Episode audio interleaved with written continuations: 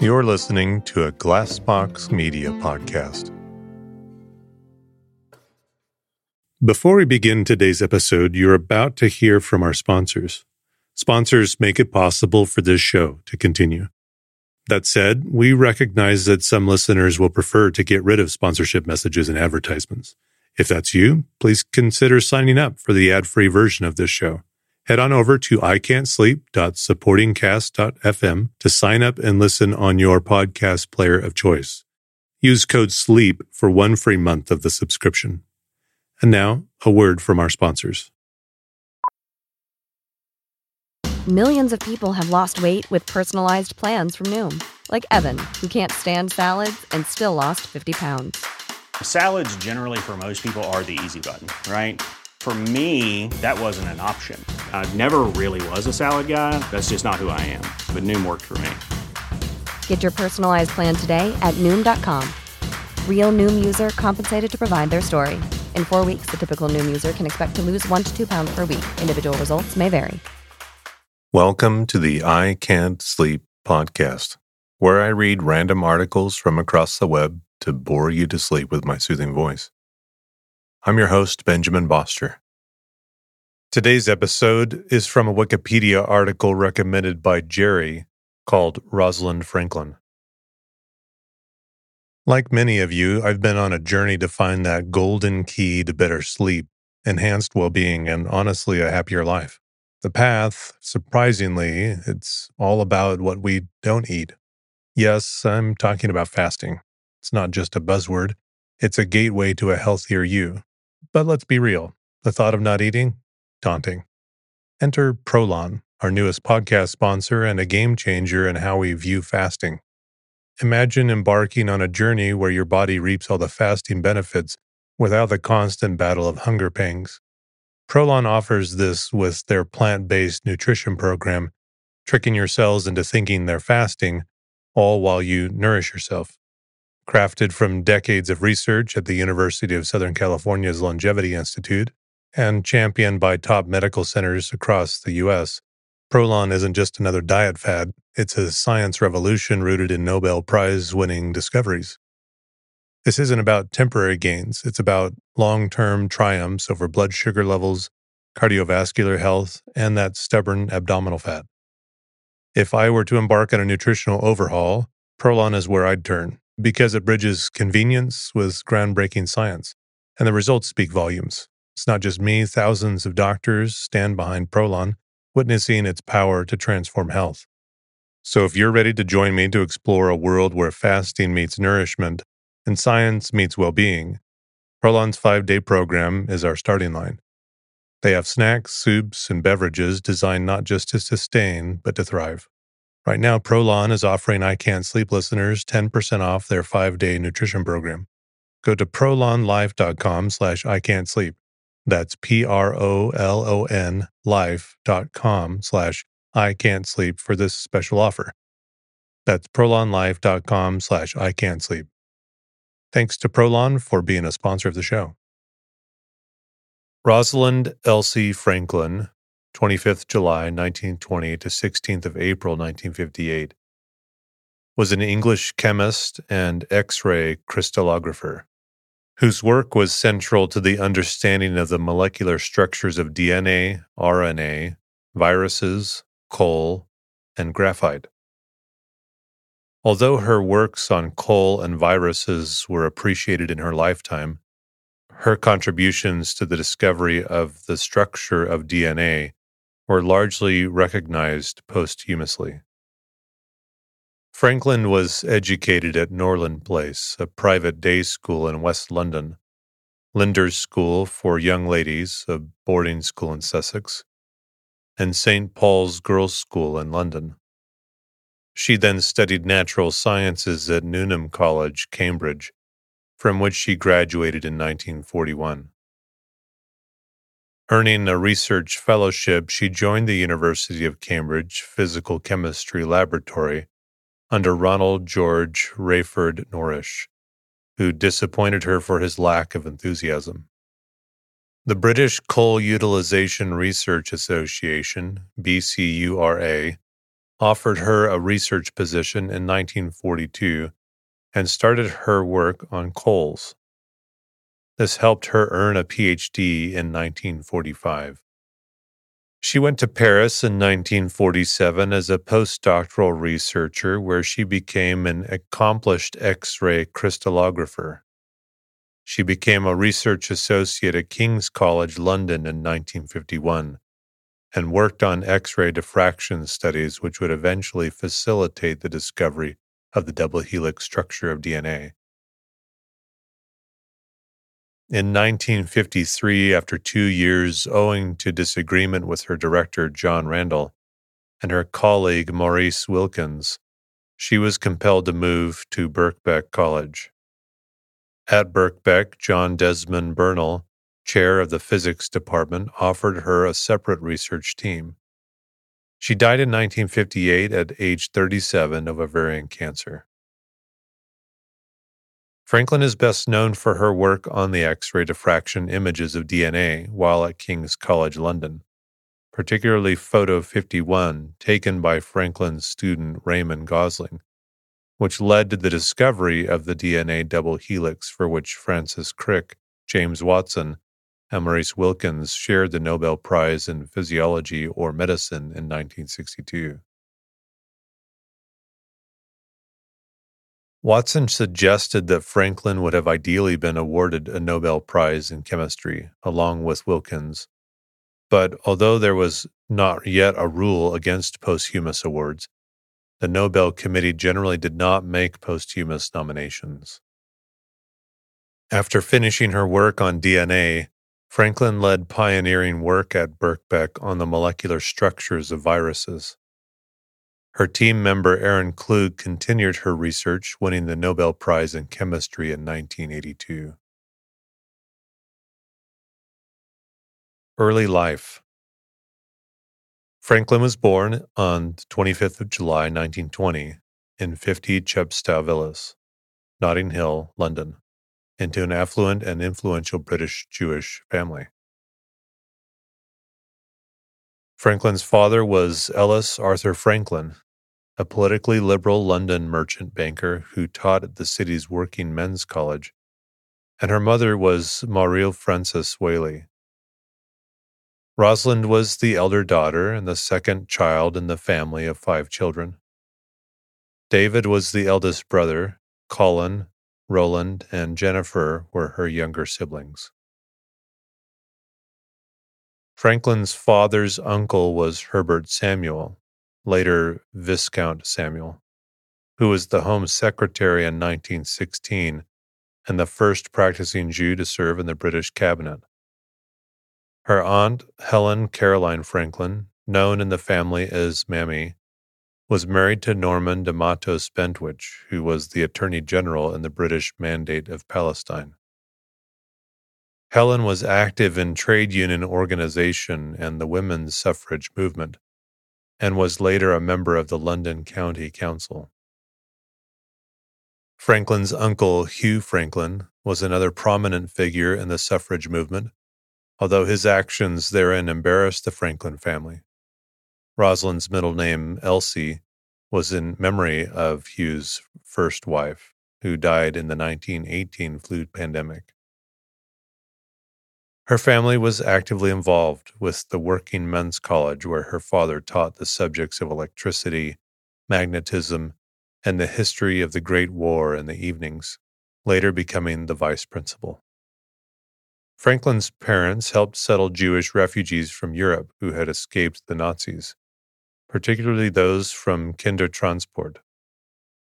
They took in two Jewish children to their home, and one of them, a nine year old Austrian, Evi Eisenstädter, shared Jennifer's room. Evi's father, Hans Matthias Eisenstädter, had been imprisoned in Buchenwald, and after liberation, the family adopted the surname Ellis. Education From early childhood, Franklin showed exceptional scholastic abilities. At age six, she joined her brother Roland at Norland Place School, a private day school in West London. At that time, her Aunt Mammy, Helen Bentwich, described her to her husband. Rosalind is alarmingly clever. She spends all her time doing arithmetic for pleasure and invariably gets her sums right. She also developed an early interest in cricket and hockey. At age nine, she entered a boarding school, Lindores School for Young Ladies in Sussex. The school was near the seaside, and the family wanted a good environment for her delicate health. She was 11 when she went to St. Paul's Girls' School in Hammersmith, West London, one of the few girls' schools in London that taught physics and chemistry. At St. Paul's, she excelled in science, Latin, and sports. She also learned German and became fluent in French, a language she would later find useful. She topped her classes and won annual awards. Her only educational weakness was in music, for which the school music director, the composer Gustav Holst, once called upon her mother to inquire whether she might have suffered from hearing problems or tonsillitis. With six distinctions, she passed her matriculation in 1938, winning a scholarship for university the school leaving exhibition of 30 pounds a year for three years and five pounds from her grandfather. Her father asked her to give the scholarship to a deserving refugee student. Cambridge and World War II. Franklin went to Newnham College, Cambridge, in 1938 and studied chemistry within the natural sciences tripos. There she met the spectroscopist Bill Price, who worked with her as a laboratory demonstrator, and who later became one of her senior colleagues at King's College London. In 1941, she was awarded second class honors from her final exams. The distinction was accepted as a bachelor's degree and qualifications for employment. Cambridge began awarding titular BA and MA degrees to women from 1947, and the previous women graduates retroactively received these. In her last year at Cambridge, she met a French refugee, Adrienne Weill, a former student of Marie Curie, who had a huge influence on her life and career and helped her to improve her spoken French. Franklin was awarded a research fellowship at Newnham College, with which she joined the physical chemistry laboratory of the University of Cambridge to work under Ronald George Wreyford Norrish, who later won the Nobel Prize in Chemistry. In her one year of work there, she did not have much success. As described by his biographer, Norrish was obstinate and almost perverse in argument overbearing, and sensitive to criticism. He could not decide for her what to work upon, and, and at that time was succumbing to heavy drinking. Franklin wrote that he made her despise him completely. Resigning from Norrish's lab, she fulfilled the requirements of the National Service Acts by working as an assistant research officer at the British Coal Utilization Research Association in 1942. The BCURA was located on the Coombe Springs estate near Kingston upon Thames, near the southwestern boundary of London. Norrish acted as advisor to the military at BCURA. John G. Bennett was the director, Marcello Pirani and Victor Goldschmidt, both refugees from the Nazis, were consultants and lectured at BCURA while Franklin worked there. During her BCURA research, she stayed at Adrienne Weill's boarding house in Cambridge until her cousin Irene Franklin asked to join her in a vacated house of her uncle in Putney. With Irene, she volunteered as an air raid warden and regularly made patrols to see the welfare of people during air raids. She studied the porosity of coal using helium to determine its density. Through this, she discovered the relationship between the fine constrictions in the pores of coal and the permeability of the porous space. By concluding that substances were expelled in order of molecular size as temperature increased, she helped classify coals and accurately predict their performance for fuel purposes and for production of wartime devices such as gas masks. This work was the basis of her PhD thesis, The Physical Chemistry of Solid Organic Colloids, with spherical reference to coal, for which the University of Cambridge awarded her a PhD in 1945. It was also the basis of several papers. Career and research. Franklin spent her career working in London and Paris, with World War II ending in 1945, Franklin asked Adrienne Weill for help and to let her know of job openings for a physical chemist who knows very little physical chemistry, but quite a lot about holes in coal. At a conference in the autumn of 1946, Weill introduced her to Marcel Mathieu, a director of the CNRS, the network of institutes that comprise the major part of the scientific research laboratories supported by the French government. This led to her appointment with Jacques Mering. She joined the Labo, as referred to by the staff, of Mering on 14th February 1947 as one of the 15 researchers. Mering was an X ray crystallographer who applied X ray diffraction to the study of rayon and other amorphous substances in contrast to the thousands of regular crystals that had been studied by the method for many years.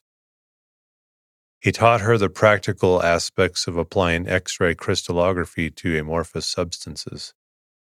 This presented new challenges in the conduct of experiments and the interpretation of results. Franklin applied them to further problems related to coal and to other carbonaceous materials in particular the changes to the arrangement of atoms when these are converted to graphite. She published several further papers on this work, which has become part of the mainstream of the physics and chemistry of coal and carbon. She coined the terms graphitizing and non graphitizing carbon. The coal work was covered in a 1993 monograph and in the regularly published textbook chemistry and physics of carbon. Mering continued the study of carbon in various forms using X ray diffraction and other methods.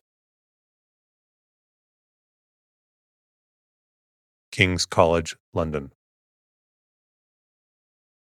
In 1950, Franklin was granted a three year Turner and Newall Fellowship to work at King's College, London.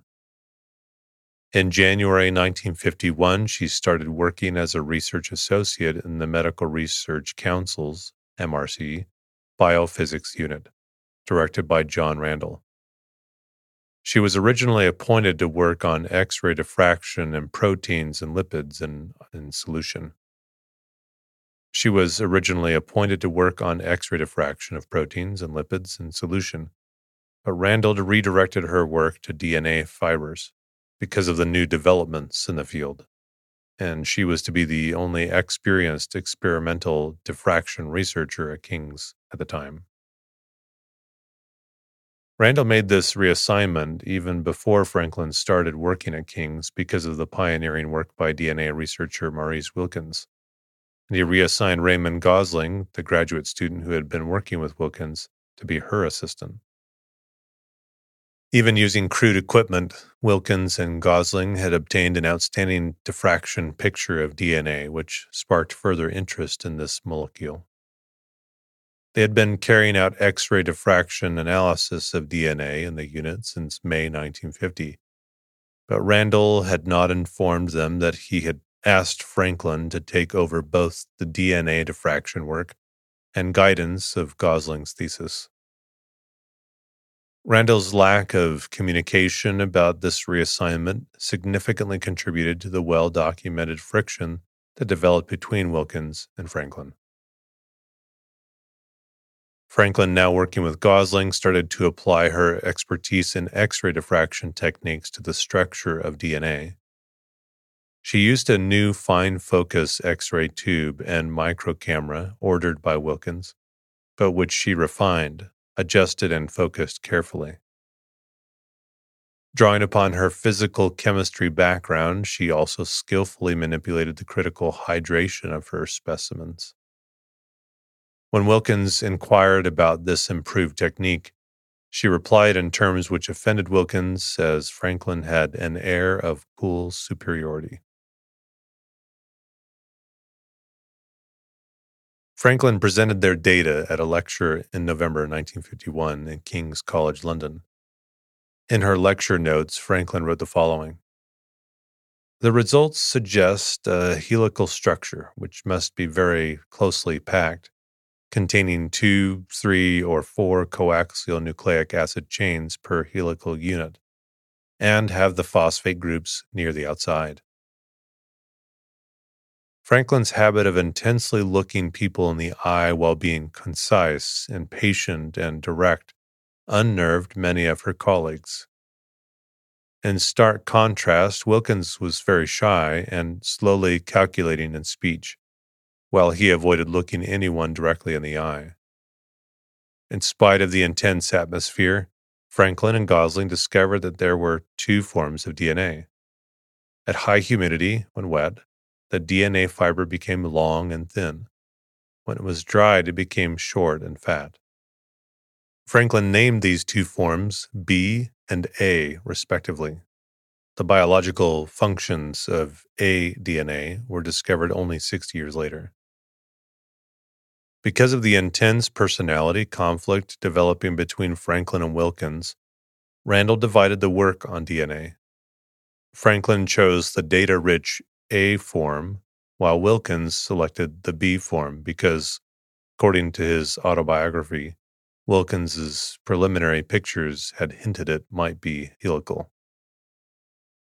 The X ray diffraction pictures, including the landmark Photo 51 taken by Franklin's student Gosling at this time, have been called by John Desmond Bernal as amongst the most beautiful X ray photographs of any substance ever taken.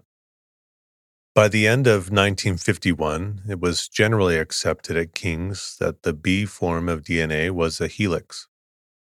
But after she had recorded an asymmetrical image in May 1952, Franklin became unconvinced that the A form of DNA was a helix. In July 1952, as a practical joke on Wilkins, who frequently expressed his view that both forms of DNA were helical, Franklin and Gosling produced a funeral notice regretting the death of helical crystalline DNA, aDNA. During 1952, they worked at applying the Patterson function to the X ray pictures of DNA they had produced. This was a long and labor intensive approach, but would yield significant insight into the structure of the molecule. By January 1953, Franklin had reconciled her conflicting data, concluding that both DNA forms had two helices, and had started to write a series of three draft manuscripts two of which included a double helical DNA backbone. Her two aDNA manuscripts reached Acta Crystallographica in Copenhagen on 6 March 1953, one day before Crick and Watson had completed their model on B DNA, She must have mailed them while the Cambridge team was building their model, and certainly had written them before she knew of their work. On the 8th of July 1953, she modified one of these in proof ACTA articles in light of recent work by the King's and Cambridge research teams. The third draft paper was on the B form of DNA, dated 17th of March 1953, which was discovered years later amongst her papers by Franklin's Birkbeck colleague Aaron Klug. He then published an evaluation of the draft's close correlation with the third of the original trio of 25th of April 1953 Nature DNA articles. Klug designed this paper to complement the first article he had written defending Franklin's significant contribution to DNA structure, He had written this first article in response to the incomplete picture of Franklin's work depicted in Watson's 1968 memoir, The Double Helix. As vividly described in The Double Helix on 30th of January 1953, Watson traveled to King's carrying a preprint of Linus Pauling's incorrect proposal for DNA structure. Since Wilkins was not in his office, Watson went to Franklin's lab with his urgent message that they should all collaborate before Pauling discovered his error. The unimpressed Franklin became angry when Watson suggested she did not know how to interpret her own data. Watson hastily retreated, backing into Wilkins, who had been attracted by the commotion. Wilkins commiserated with his harried friend and then showed Watson Franklin's DNA X ray image.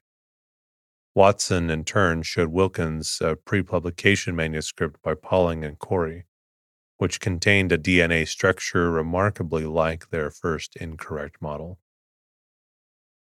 DNA Research In February 1953, James Watson and Francis Crick of the Cavendish Laboratory in Cambridge University had started to build a molecular model of the B form of DNA, using data similar to that available to both teams at King's. Much of their data was derived directly from research done at King's by Wilkins and Franklin. Franklin's research was completed by February 1953 ahead of her move to Birkbeck and her data was critical. Model building had been applied successfully in the elucidation of the structure of the alpha helix by Linus Pauling in 1951. But Franklin was opposed to prematurely building theoretical models until sufficient data were obtained to properly guide the model building. She took the view that building a model was to be undertaken only after enough of the structure was known. Ever cautious, she wanted to eliminate misleading possibilities. Photographs of her Birkbeck work tables show that she routinely used small molecular models, although certainly not ones on the grand scale successfully used at Cambridge for DNA. In the middle of February 1953, Crick's thesis advisor, Max Perutz, gave Crick a copy of a report written for a Medical Research Council Biophysics Committee visit to King's in December 1952, containing many of Franklin's crystallographic calculations. Since Franklin had decided to transfer to Birkbeck College and Randall had insisted that all DNA work must stay at King's, Wilkins was given copies of Franklin's diffraction photographs by Gosling. By 28th of February 1953, Watson and Crick felt they had solved the problem enough for Crick to proclaim in the local pub that they had found the secret of life. However, they knew they must complete their model before they could be certain. Watson and Crick finished building their model on the 7th of March 1953, one day before they received a letter from Wilkins stating that Franklin was finally leaving and they could put all hands to the pump. This was also one day after Franklin's two aDNA papers had reached Acta Crystallographica. Wilkins came to see the model the following week, according to Franklin's biographer Brenda Maddox on 12th of March, and allegedly informed Gosling on his return to King's. It is uncertain how long it took for Gosling to inform Franklin at Birkbeck but her original 17th of March bDNA manuscript does not reflect any knowledge of the Cambridge model. Franklin did modify this draft later before publishing it as the third in the trio of 25th of April 1953 Nature articles. On the 18th of March, in response to receiving a copy of their preliminary manuscript, Wilkins penned the following I think you're a couple of old rogues, but you may well have something. Weeks later, on 10th of April, Franklin wrote to Crick for permission to see their model. Franklin retained her skepticism for premature model building even after seeing the Watson Crick model and remained unimpressed. She is reported to have commented, It's very pretty, but how are they going to prove it? As an experimental scientist, Franklin seems to have been interested in producing far greater evidence before publishing as proven a proposed model. Accordingly, her response to the Watson Crick model was in keeping with her cautious approach to science. Crick and Watson then published their model in Nature on 25th of April 1953 in an article describing the double helical structure of DNA with only a footnote acknowledging having been stimulated by a general knowledge of Franklin and Wilkins' unpublished contribution. Actually, although it was the bare minimum, they had just enough specific knowledge of Franklin and Gosling's data upon which to base their model. As a result of a deal struck by the two laboratory directors, articles by Wilkins and Franklin, which included their X ray diffraction data, were modified and then published, second and third, in the same issue of Nature, seemingly only in support of the Crick and Watson theoretical paper, which proposed a model for the B form of DNA. Most of the scientific community hesitated several years before accepting the double helix proposal. At first, mainly geneticists embraced the model because of its obvious genetic implications.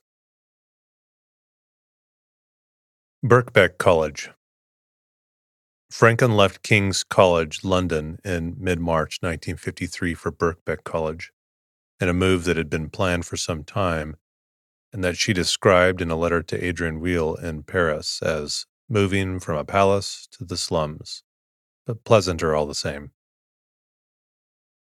She was recruited by Physics Department Chair John Desmond Bernal, a crystallographer who was a communist known for promoting women crystallographers. Her new laboratories were housed in 21 Torrington Square, one of a pair of dilapidated and cramped Georgian houses containing several different departments. Franklin frequently took Bernal to ask over the careless attitudes of some of the other laboratory staff, notably after workers in the pharmacy department flooded her first floor laboratory with water on one occasion. Despite the parting words of Bernal to stop her interest in nucleic acids, she helped Gosling to finish his thesis, although she was no longer his official supervisor. Together, they published the first evidence of double helix in the A form of DNA in the 25th of July issue of Nature. At the end of 1954, Bernal secured funding for Franklin from the Agricultural Research Council, ARC which enabled her to work as a senior scientist supervising her own research group. John Finch, a physics student from King's College London, subsequently joined Franklin's group, followed by Kenneth Holmes, a Cambridge graduate, in July 1955. Despite the ARC funding, Franklin wrote to Bernal that the existing facilities remained highly unsuited for conducting research. My desk and lab are on the fourth floor, my x ray tube in the basement, and I am responsible for the work of four people distributed over the basement, first and second floors on two different staircases.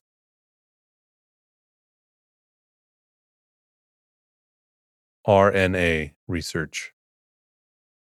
Franklin continued to explore another major nucleic acid, RNA, a molecule equally central to life as DNA.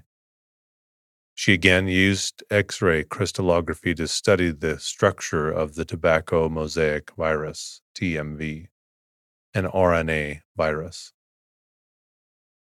Her meeting with Aaron Klug in early 1954 led to a long standing and successful collaboration.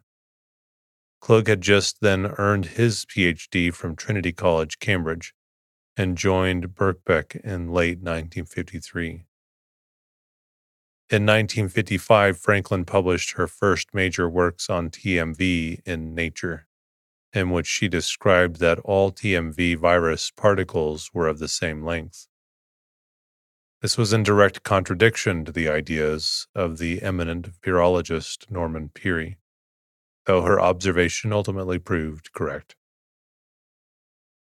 Franklin assigned the study of the complete structure of TMV to her PhD student Holmes.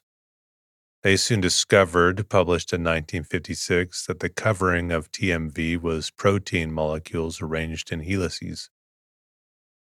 Her colleague Klug worked on spherical viruses with his student Finch, with Franklin coordinating and overseeing the work. As a team, from 1956, they started publishing seminal works on TMV, cucumber virus 4, and turnip yellow mosaic virus. Franklin also had a research assistant, James Watt, subsidized by the National Coal Board, and was now the leader of the ARC group at Birkbeck. The Birkbeck team members continued working on RNA viruses affecting several plants, including potato, turnip, tomato, and pea. In 1955, the team was joined by an American postdoctoral student, Donald Caspar. He worked on the precise location of RNA molecules in TMV.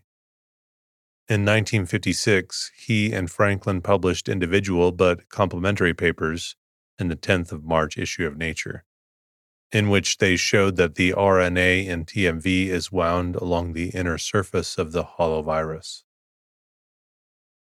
Caspar was not an enthusiastic writer, and Franklin had to write the entire manuscript for him. In 1957, her research grant from ARC expired and was given a one year extension ending in March 1958. Expo 58, the first major international fair after World War II, was to be held in Brussels in 1958. Franklin was invited to make a five foot high model of TMV, which he started in 1957. Her materials included table tennis balls and plastic bicycle handlebar grips.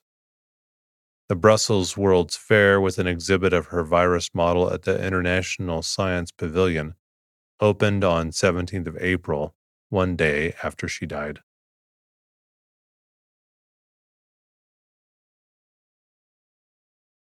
Poliovirus. In 1956, Franklin visited the University of California, Berkeley, where colleagues had suggested her group research the poliovirus. In 1957, she applied for a grant from the United States Public Health Service of the National Institutes of Health, which approved 10,000 pounds for three years, the largest fund ever received at Birkbeck. In her grant application, Franklin mentioned her new interest in animal virus research. She obtained Bernal's consent in July 1957 though serious concerns were raised after she disclosed her intentions to research live instead of killed poliovirus at Birkbeck. Eventually, Bernal arranged for the virus to be safely stored at the London School of Hygiene and Tropical Medicine during the group's research. With her group, Franklin then commenced deciphering the structure of the poliovirus while it was in a crystalline state she attempted to mount the virus crystals in capillary tubes for X ray studies, but was forced to end her work due to her rapidly failing health. After Franklin's death, Klug succeeded her as group leader, and he, Finch, and Holmes continued researching the structure of the poliovirus. They eventually succeeded in obtaining extremely detailed X ray images of the virus, in June 1959, Klug and Finch published the group's findings, revealing the poliovirus to have icosahedral symmetry, and in the same paper suggested the possibility for all spherical viruses to possess the same symmetry, as it permitted the greatest possible number, 60, of identical structural units. The team moved to the Laboratory of Molecular Biology, Cambridge, in 1962, and the old Torrington Square laboratories were demolished four years later in May 1966. Personal life Franklin was best described as an agnostic. Her lack of religious faith apparently did not stem from anyone's influence, rather, from her own line of thinking. She developed her skepticism as a young child. Her mother recalled that she refused to believe in the existence of God and remarked, Well, anyhow, how do you know he isn't she? She later made her position clear, now based on her scientific experience, and wrote to her father in 1940. Science and everyday life cannot and should not be separated. Science for me gives a partial explanation of life. I do not accept your definition of faith, i.e., belief in life after death. Your faith rests on the future of yourself and others as individuals. Mine in the future and fate of our successors. It seems to me that yours is the more selfish as to the question of a creator. A creator of what? I see no reason to believe that a creator of protoplasm or primeval matter, if such there be, has any reason to be interested in our insignificant race in a tiny corner of the universe. However, she did not abandon Jewish traditions. As the only Jewish student at Lindores School, she had Hebrew lessons on her own while her friends went to church. She joined the Jewish Society while in her first term at Cambridge out of respect of her grandfather's request. Franklin confided to her sister that she was always consciously a Jew. Franklin loved traveling abroad, particularly trekking. She first qualified at Christmas 1929 for a vacation at Menton, France, where her grandfather went to escape the English winter. Her family frequently spent vacations in Wales or Cornwall. A trip to France in 1938 gave her a lasting love for France and its language. She considered the French lifestyle at that time as vastly superior to that of English. In contrast, she described English people as having vacant, stupid faces and childlike complacency. Her family was almost stuck in Norway in 1939 as World War II was declared on their way home. In another instance, she trekked the French Alps with Jean Kerslake in 1946, which almost cost her her life. She slipped off a slope and was barely rescued, but she wrote to her mother, I'm quite sure I could wander happily in France forever. I love the people, the country, and the food. She made several professional trips to the United States and was particularly jovial among her American friends and constantly displayed her sense of humor. William Ginoza of the University of California, Los Angeles later recalled that she was the opposite of Watson's description of her. And as Maddox comments, Americans enjoyed her sunny side. In his book, The Double Helix Watson provides his first person account of the search for and discovery of DNA. He paints a sympathetic but sometimes critical portrait of Franklin. He praises her intellect and scientific acumen, but portrays her as difficult to work with and careless with her appearance. After introducing her in the book as Rosalind, he writes that he and his male colleagues usually referred to as Rosie the name people at King's College London used behind her back. She did not want to be called by that name because she had a great aunt Rosie. In the family, she was called Roz. To others, she was simply Rosalind. She made it clear to an American visiting friend, Dorothea Raacke, while sitting with her at Crick's table in the Eagle pub in Cambridge. Raacke asked her how she was to be called, and she replied, I'm afraid it will have to be Rosalind, adding, most definitely not Rosie. She often expressed her political views. She initially blamed Winston Churchill for inciting the war, but later admired him for his speeches. She actively supported Professor John Ryle as an independent candidate for Parliament in the 1940 Cambridge University by election, but he was unsuccessful. She did not seem to have an intimate relationship with anyone and always kept her deepest personal feelings to herself. After her younger days, she avoided close friendship with the opposite sex. In her later years, Evi Ellis, who had shared her bedroom when a child refugee and who was then married to Ernst Wohlgemuth and had moved to Notting Hill from Chicago, tried matchmaking her with Ralph Miliband, but failed. Franklin once told Evi that her flatmate asked her for a drink, but she did not understand the intention. She was quite infatuated by her French mentor, Mering, who had a wife and a mistress. Mering also admitted that he was captivated by her intelligence and beauty. According to Anne Sayre, Franklin did confess her feeling for Mering when she was undergoing surgery, but her family denied this Mering wept when he visited her later and destroyed all her letters. Her closest personal affair was probably with her once postdoctoral student Donald Caspar. In 1956, she visited him at his home in Colorado after her tour to University of California, Berkeley. And she was known to remark later that Caspar was one she might have loved, might have married. In her letter to Sayre, she described him as an ideal match. Illness, Death, and Burial.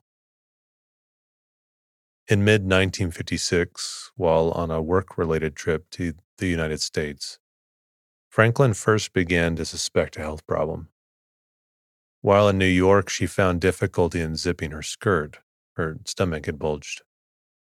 Back in London, she consulted Mair Livingstone, who asked her, You're not pregnant? In which she retorted, I wish I were. Her case was marked urgent. An operation on the 4th of September of the same year revealed two tumors in her abdomen. After this period and other periods of hospitalization, Franklin spent time convalescing with various friends and family members. This included Anne Sayre, Francis Crick, his wife Odile, with whom Franklin had formed a strong friendship, and finally with the Roland and Nina Franklin family, where Rosalind's nieces and nephews bolstered her spirits. Franklin chose not to stay with her parents because her mother's uncontrollable grief and crying upset her too much. Even while undergoing cancer treatment, Franklin continued to work and her group continued to produce results seven papers in 1956 and six more in 1957. At the end of 1957, Franklin again fell ill, and she was admitted to the Royal Marsden Hospital. On 2nd of December, she made her will. She named her three brothers as executors and made her colleague Aaron Klug the principal beneficiary, who would receive £3,000 and her Austin car. Of her other friends, Mair Livingstone would get £2,000, Anne Piper £1,000, and her nurse, Miss Griffith, £250.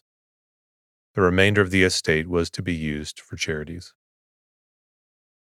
She returned to work in January 1958 and was also given a promotion to research associate in biophysics on 25th of February. She fell ill again on the 30th of March, and she died on April 16, 1958, in Chelsea, London, of bronchopneumonia, secondary carcinomatosis, and ovarian cancer. Exposure to X ray radiation is sometimes considered to be a possible factor in her illness. Other members of her family have died of cancer, and the incidence of gynecological cancer is known to be disproportionately high among Ashkenazi Jews. Her death certificate states a research scientist, spinster, daughter of Ellis Arthur Franklin, a banker.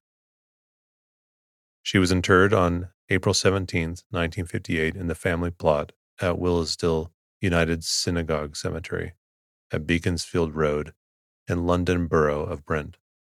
The inscription on her tombstone reads, In memory of Rosalind Elsie Franklin, dearly loved elder daughter of Ellis and Muriel Franklin, 25th July 1920 to 16th of April 1958.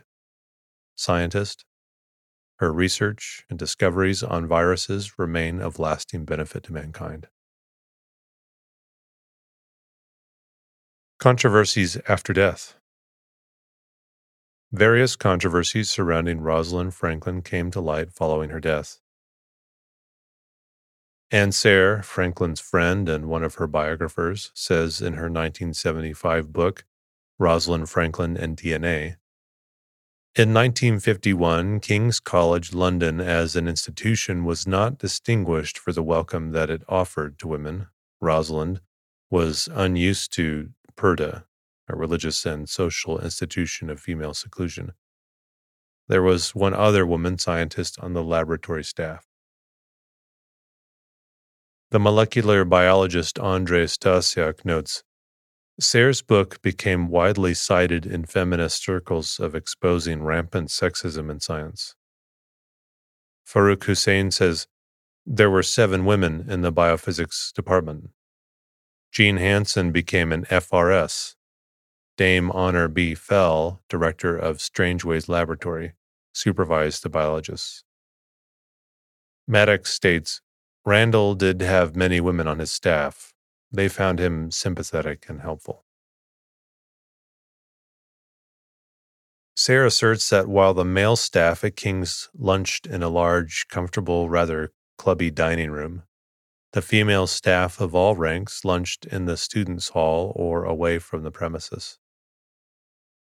However, Elkin claims that most of the MRC group, including Franklin, typically ate lunch together in the mixed dining room discussed below.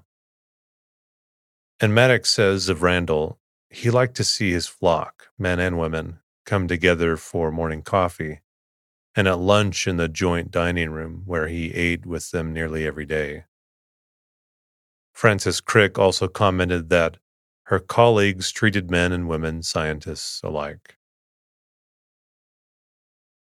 Sayre also discusses at length Franklin's struggle in pursuing science, particularly her father's concern about women in academic professions. This account had led to accusations of sexism in regard to Ellis Franklin's attitude to his daughter. A good deal of information explicitly claims that he strongly opposed her entering Newnham College, the Public Broadcasting Service, PBS, biography of Franklin goes further, stating that he refused to pay her fees and that an aunt stepped in to do that for her. Her sister, Jennifer Glynn, has stated that those stories are myths and that her parents fully supported Franklin's entire career. Sexism is said to pervade the memoir of one peer, James Watson, in his book, the Double Helix, published 10 years after Franklin's death and after Watson had returned from Cambridge to Harvard. His Cambridge colleague, Peter Pauling, wrote in a letter Maurice Wilkins is supposed to be doing his work. Miss Franklin is evidently a fool. Crick acknowledges later I'm afraid we always used to adopt, let's say, a patronizing attitude towards her. Glynn accuses Sayre of erroneously making her sister a feminist heroine and sees Watson's The Double Helix as the root of what she calls the Rosalind industry. She conjectures that the stories of alleged sexism would have embarrassed her, Rosalind Franklin, almost as much as Watson's account would have upset her, and declared that she, Rosalind, was never a feminist. Klug and Crick have also concurred that Franklin was definitely not a feminist. Franklin's letter to her parents in January 1939 is often taken as reflecting her own prejudiced attitude and the claim that she was not immune to the sexism rampant in these circles. In the letter, she remarked that one lecturer was very good, though female. Maddox maintains that was a circumstantial comment rather than an example of gender bias, and that it was an expression of admiration because at the time, women teachers of science were a rarity. In fact, Maddox says Franklin laughed at men who were embarrassed by the appointment of the first female professor, Dorothy Garrod.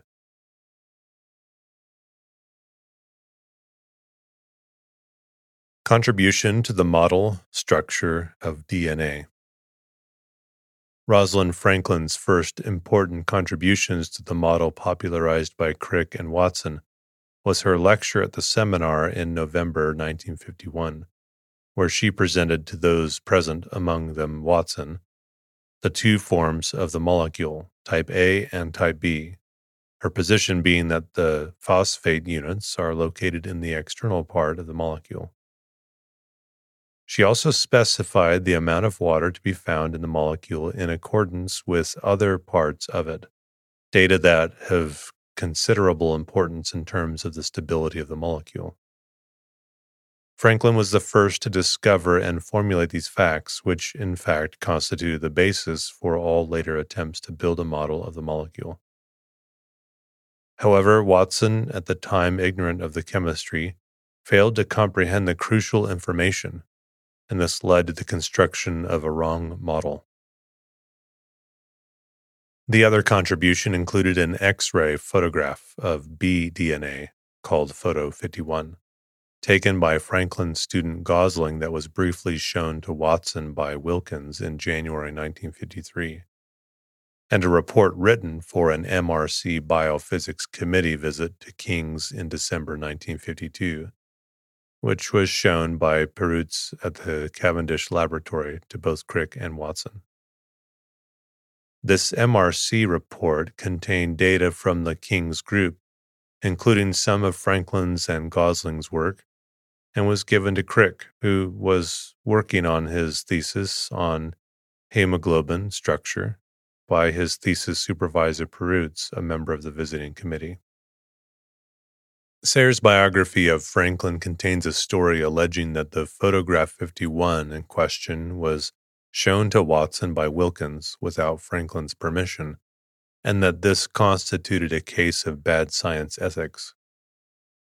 Others dispute this story, asserting that Wilkins had been given photograph 51 by Franklin's PhD student Gosling because she was leaving King's to work at Birkbeck and there was allegedly nothing untoward in this transfer of data to Wilkins because Director Randall had insisted that all DNA work belonged exclusively to King's and had instructed Franklin in a letter to even stop working on it and submit her data. Also, it was implied by Horace Freeland Judson that Maurice Wilkins had taken the photograph out of Franklin's drawer. This is also said to be incorrect. Likewise, Perutz saw no harm in showing an MRC report containing the conclusions of Franklin and Gosling's X ray data analysis to Crick, since it had not been marked as confidential, although the report was not expected to reach outside eyes.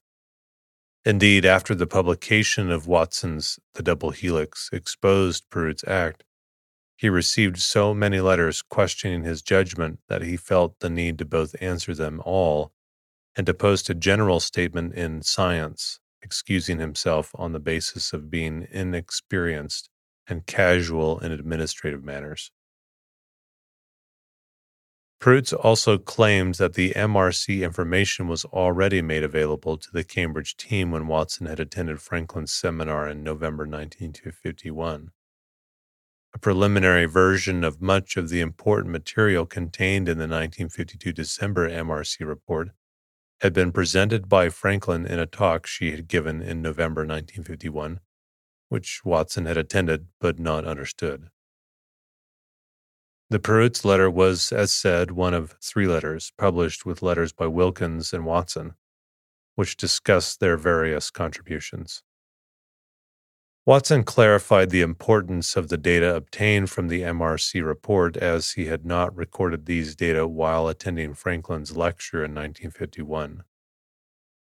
The upshot of all this was that when Crick and Watson started to build their model in February 1953, they were working with critical parameters that had been determined by Franklin in 1951, and which she and Gosling had significantly refined in 1952, as well as with published data and other very similar data to those available at King's.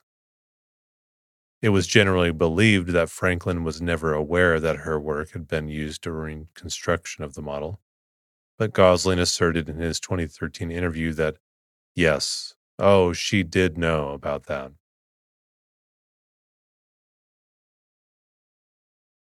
Recognition of her contribution to the model of DNA. Upon the completion of their model, Crick and Watson had invited Wilkins to be a co author of their paper describing the structure. Wilkins turned down this offer as he had taken no part in building the model. He later expressed regret that greater discussion of co authorship had not taken place, as this might have helped to clarify the contribution the work at King's had made to the discovery. There is no doubt that Franklin's experimental data were used by Crick and Watson to build their model of DNA in 1953. Some, including Maddox, have expressed this citation omission by suggesting that it may be a question of circumstance, because it would have been very difficult to cite the unpublished work from the MRC report they had seen.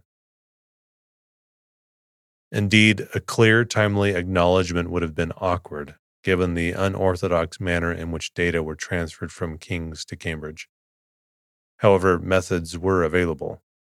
Watson and Crick could have cited the MRC report as a personal communication, or else cited the ACTA articles in press, or most easily the third Nature paper that they knew was in press.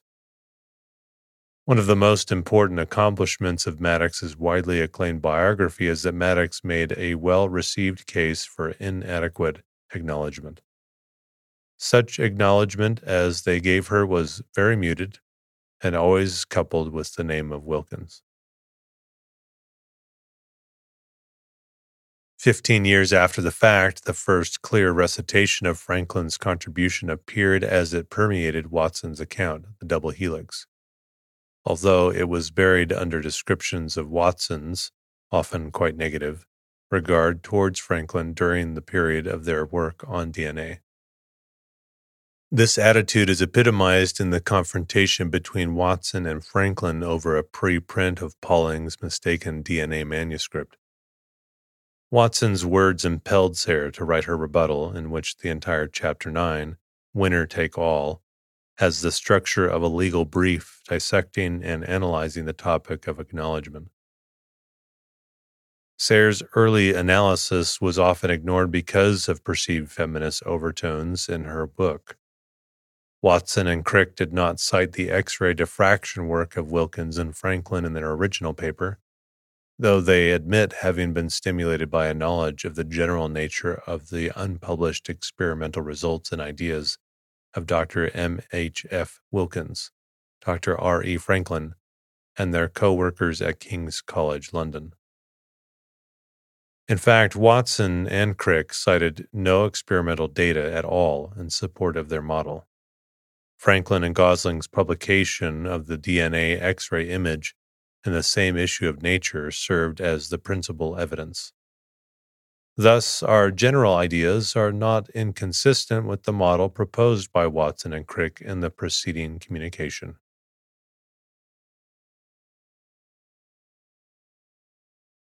Nobel Prize Franklin was never nominated for a Nobel Prize. Her work was a crucial part in the discovery of DNA structure, which, along with subsequent related work, led to Francis Crick, James Watson, and Maurice Wilkins being awarded a Nobel Prize in 1962. She had died in 1958, and during her lifetime, the DNA structure was not considered to be fully proven. It took Wilkins and his colleagues about seven years to collect enough data to prove and refine the proposed DNA structure. Moreover, its biological significance, as proposed by Watson and Crick, was not established. General acceptance for the DNA double helix and its function did not start until late in the 1950s, leading to Nobel nominations in 1960, 1961, and 1962 for Nobel Prize in Physiology or Medicine, and in 1962 for Nobel Prize in Chemistry. The first breakthrough was from Matthew Meselson and Franklin Stahl in 1958, who experimentally showed the DNA replication of a bacterium E. coli.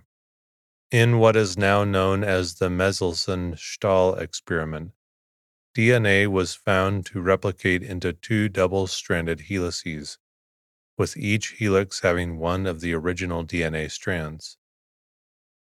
This DNA replication was firmly established by 1961 after further demonstration in other species, and of the stepwise chemical reaction. According to the 1961 Crick Monod letter, this experimental proof, along with Wilkins having initiated the DNA diffraction work, were the reasons why Crick felt that Wilkins should be included in the DNA Nobel Prize. In 1962, the Nobel Prize was subsequently awarded to Crick, Watson, and Wilkins. Nobel rules now prohibit posthumous nominations, though this statute was not formally in effect until 1974, or splitting of prizes more than three ways.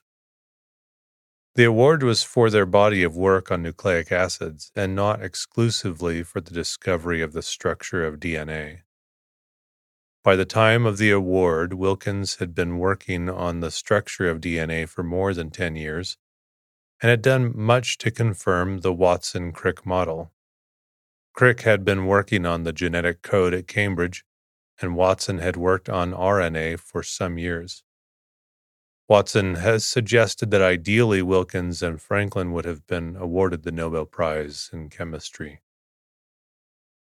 Aaron Klug, Franklin's colleague and principal beneficiary in her will, was the sole winner of the Nobel Prize in Chemistry 1982 for his development of crystallographic electron microscopy and his structural elucidation of biologically important nucleic acid protein complexes. This work was exactly what Franklin had started and which she introduced to Klug, and it is highly plausible that, were she alive, she would have shared the Nobel Prize. Cultural references Franklin's part in the discovery of the nature of DNA was shown in the 1987 TV movie Life Story, starring Juliet Stevenson as Franklin, with Tim Pigott Smith as Crick Alan Howard as Wilkins, and Jeff Goldblum as Watson. This movie portrayed Franklin as somewhat stern, but also alleged that Watson and Crick did use a lot of her work to do theirs. A 56 minute documentary of the life and scientific contributions of Franklin, DNA Secret of Photo 51, was broadcast in 2003 on PBS Nova. Narrated by Barbara Flynn, the program features interviews with Wilkins, Gosling, Klug, Maddox, including Franklin's friends Vittorio Luzzati, Caspar, Anne Piper, and Sue Richley. The UK version produced by BBC is titled Rosalind Franklin, DNA's Dark Lady. The first episode of another PBS documentary, Serial DNA, was aired on 4th January 2004. The episode titled The Secret Life centers much around the contributions of Franklin. Narrated by Jeff Goldblum, it features Watson, Wilkins, Gosling, and Peter Pauling, son of Linus Pauling. A play entitled Rosalind, A Question of Life was written by Deborah Gearing to mark the work of Franklin and was first performed on 1st of November 2005 at the Birmingham Repertory Theatre and published by Oberon Books in 2006. Another play, Photograph 51 by Anna Ziegler, published in 2011, has been produced at several places in the U.S. and in late 2015 was put on the Noel Coward Theatre, London, with Nicole Kidman playing Franklin. Ziegler's version of the 1951 53 race for the structure of DNA sometimes emphasizes the pivotal role of Franklin's research and her personality. Although sometimes altering history for dramatic effect, the play nevertheless illuminates many of the key issues of how science was and is conducted. False Assumptions by Lawrence Aronovitch is a play about the life of Marie Curie in which Franklin is portrayed as frustrated and angry at the lack of recognition for her scientific contributions. Hostility between the two is also depicted in season three of Harvey Girls Forever.